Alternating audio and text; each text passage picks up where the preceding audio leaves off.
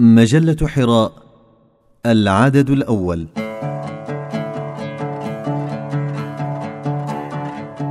تأملات حول العيد بقلم الأستاذ فتح الله جلن.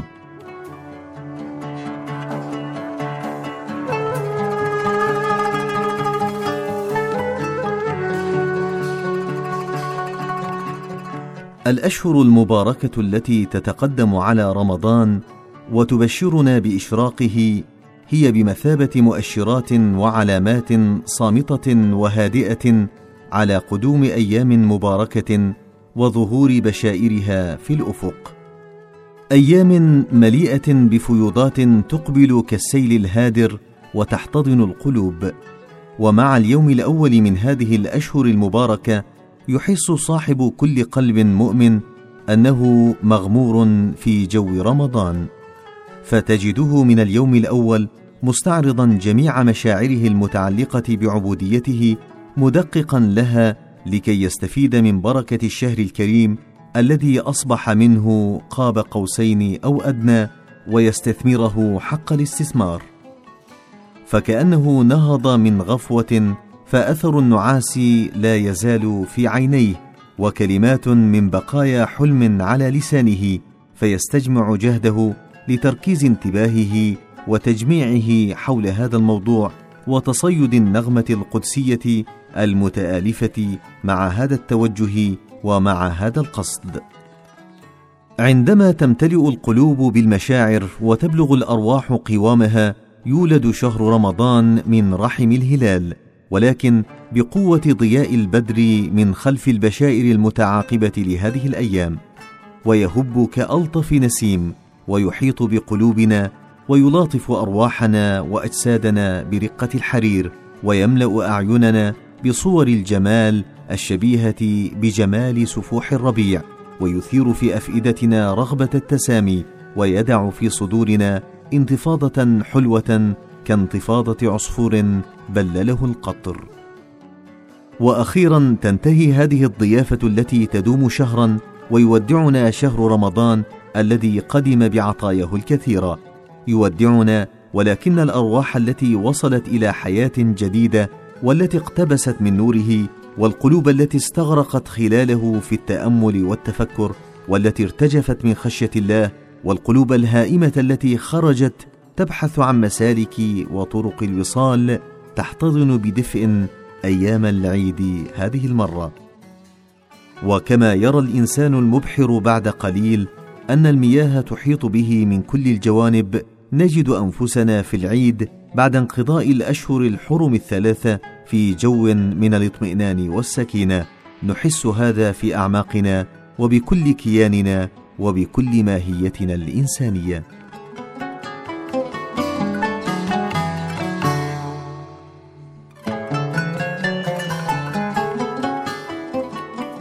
تبدو صلوات العيد وأصوات التهليل والتكبير وصدقات الفطر لأصحاب القلوب المؤمنة كمنافذ إلى عالم خيالي رائع فينطلقون كقوارب أطلقت أشرعتها للرياح.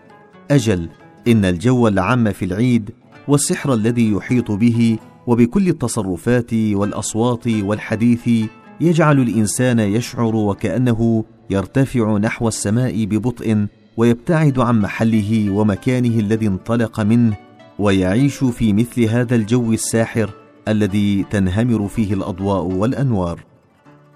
في العيد نعيش الماضي والحاضر والمستقبل معا. يهيأ إلينا وكأن هناك سحرا غريبا في الأصوات المرتفعة من المعابد وفي المنازل التي نزورها وفي الأيدي المباركة التي نقبلها. سحرا ما أن نلمسه حتى تتفتح أمامنا منافذ عديدة للماضي. فنجد أنفسنا داخل مسجد قديم نجلس في صف واحد مع أجدادنا وأجداد أجدادنا. وحينما تلتقي شفاهنا بالأيدي الطاهرة نشعر وكأننا قد قبلنا مئات الأيادي المباركة فننتشي بفرحة غامرة. وعندما نهنئ أصدقاءنا وأحبابنا ونضمهم إلى صدورنا نحس وكأننا نضم أحبابنا الذين عاشوا قبلنا وقبل هؤلاء في عهود سابقة. كل حركة في العيد وكل فكر وكل تصور وكل كلمة أو حديث وكل تصرف يبعث شريطا زمنيا من أشرطة الماضي ويحيا ويحيط بكياننا ويملأ أفقنا ويصبح ملكنا ويهب حسب درجة ووسعة خيال كل منا انموذجا للبعث بعد الموت.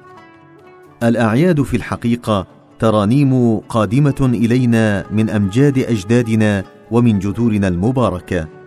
بسحر هذه الترانيم نصل في كثير من الأحيان إلى عوالم ما كنا لنصل إليها من قبل إذ ندخل إلى كل مكان بسهولة الأحلام ونتجول في كل الأماكن بسرعة الخيال طاوين الزمان الذي نعيشه بأزمنة متداخلة بعضها في بعض. أجل إن الماضي يعود إلينا بكل مجده السابق بدرجة تعايشنا مع سحر شهر رمضان ويعود كل ما فقدناه من قبل ونتنفس من جديد رائحة تلك الأيام النقية ونستنشقها بعشق لتمتلئ بها صدورنا ونرتشف من الينابيع الفياضة الماضية فنحسب أنفسنا في عالم آخر.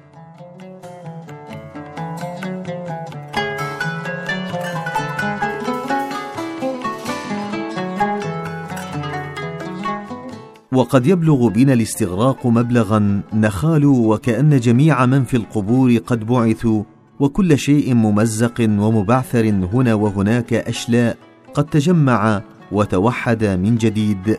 ويرجع شتات الزمن الذي انقضى من أعمارنا ليحتضن أرواحنا ونعيش بجانب ما نعيشه اليوم وما عشناه بالأمس في أعمق الأذواق وأوسعها في ذكريات لذائذ روحية ساحرة حتى إن عناصر اللذة والأذواق في هذه النقطة كما هي في الأحلام تكون متغيرة على الدوام حسب نياتنا وأفكارنا وميولنا وتتجدد على الدوام حسب رغباتنا وتلبس الحالة التي نريدها وبينما كانت هناك رغبة واحدة إذا بها تنقلب إلى ألف. فكل ما شاهدناه وكل ما سمعناه وكل ما أحسسنا به نراه يتغير بفضل سحر خارق من شكل إلى شكل وبذلك نديم حياتنا بتلونات عديدة من حس لحس ومن فكر لفكر ومن لذة للذة أخرى.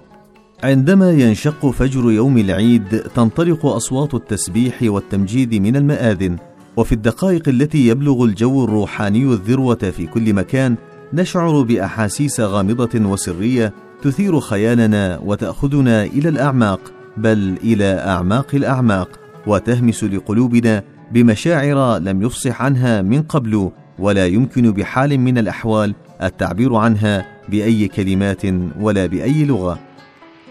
أجل إن نغمة وصوت الأذان عندنا النابعة من عواطف وأفكار الموسيقيين السابقين الكبار أمثال العطر وددأ افندي وأصوات التكبير والتمجيد والتهليل وأسلوبها وطعمها وجمالها هو اللسان الخاص لهذه الأمة ولغتها ذات الأبعاد المتنوعة الكثيرة السارية في عروقها. هذه الموسيقى التي تهز عواطفنا وتعبر عن مشاعرنا كأنها نغمات تهب على أرواحنا من آفاق ما وراء الزمن.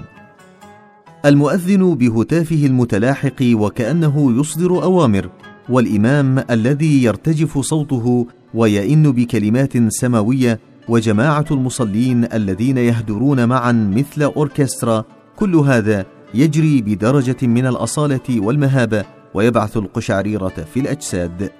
وعندما نتمتم بهذه الأصوات المرتفعة من المعابد ونهمس بها نحس من جديد بماض طويل مجيد بل أكثر من هذا بحقيقة عالمية شاملة ونظرة تمتد من الأزل إلى الأبد فنغرق في جو من السعادة.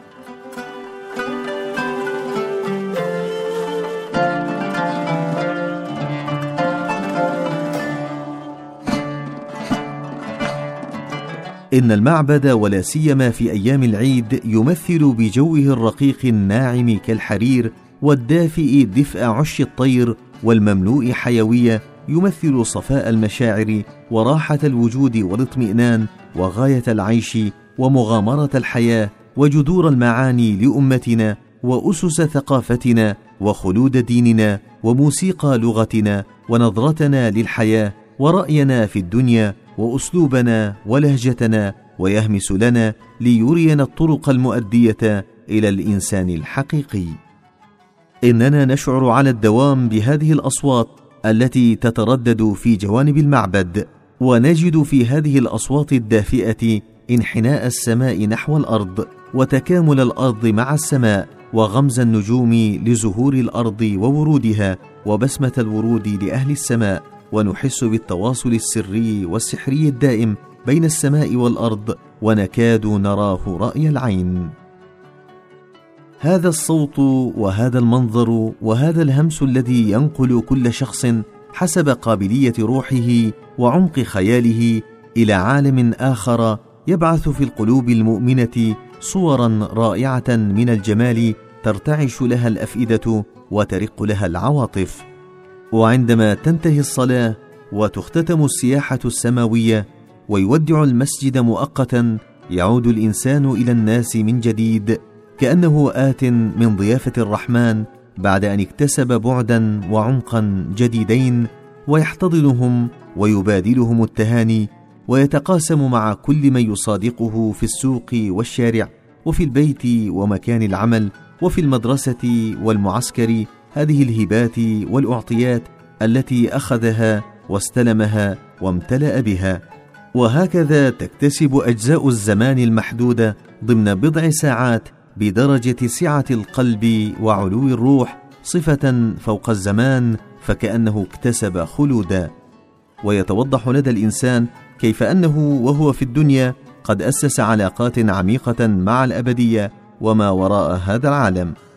ولا أدري كيف كان من الممكن وما الزمان المطلوب أو النظام الذي يمكن الاستعانة به لكي يحس المسلمون صغيرهم وكبيرهم بكل هذه المشاعر وهذه الأحاسيس والخيالات وبكل هذه العواطف المتأججة وتنعكس كل هذه الأصداء في أرواحهم لو استعانوا بطرق أخرى أو سبل غير هذه السبيل.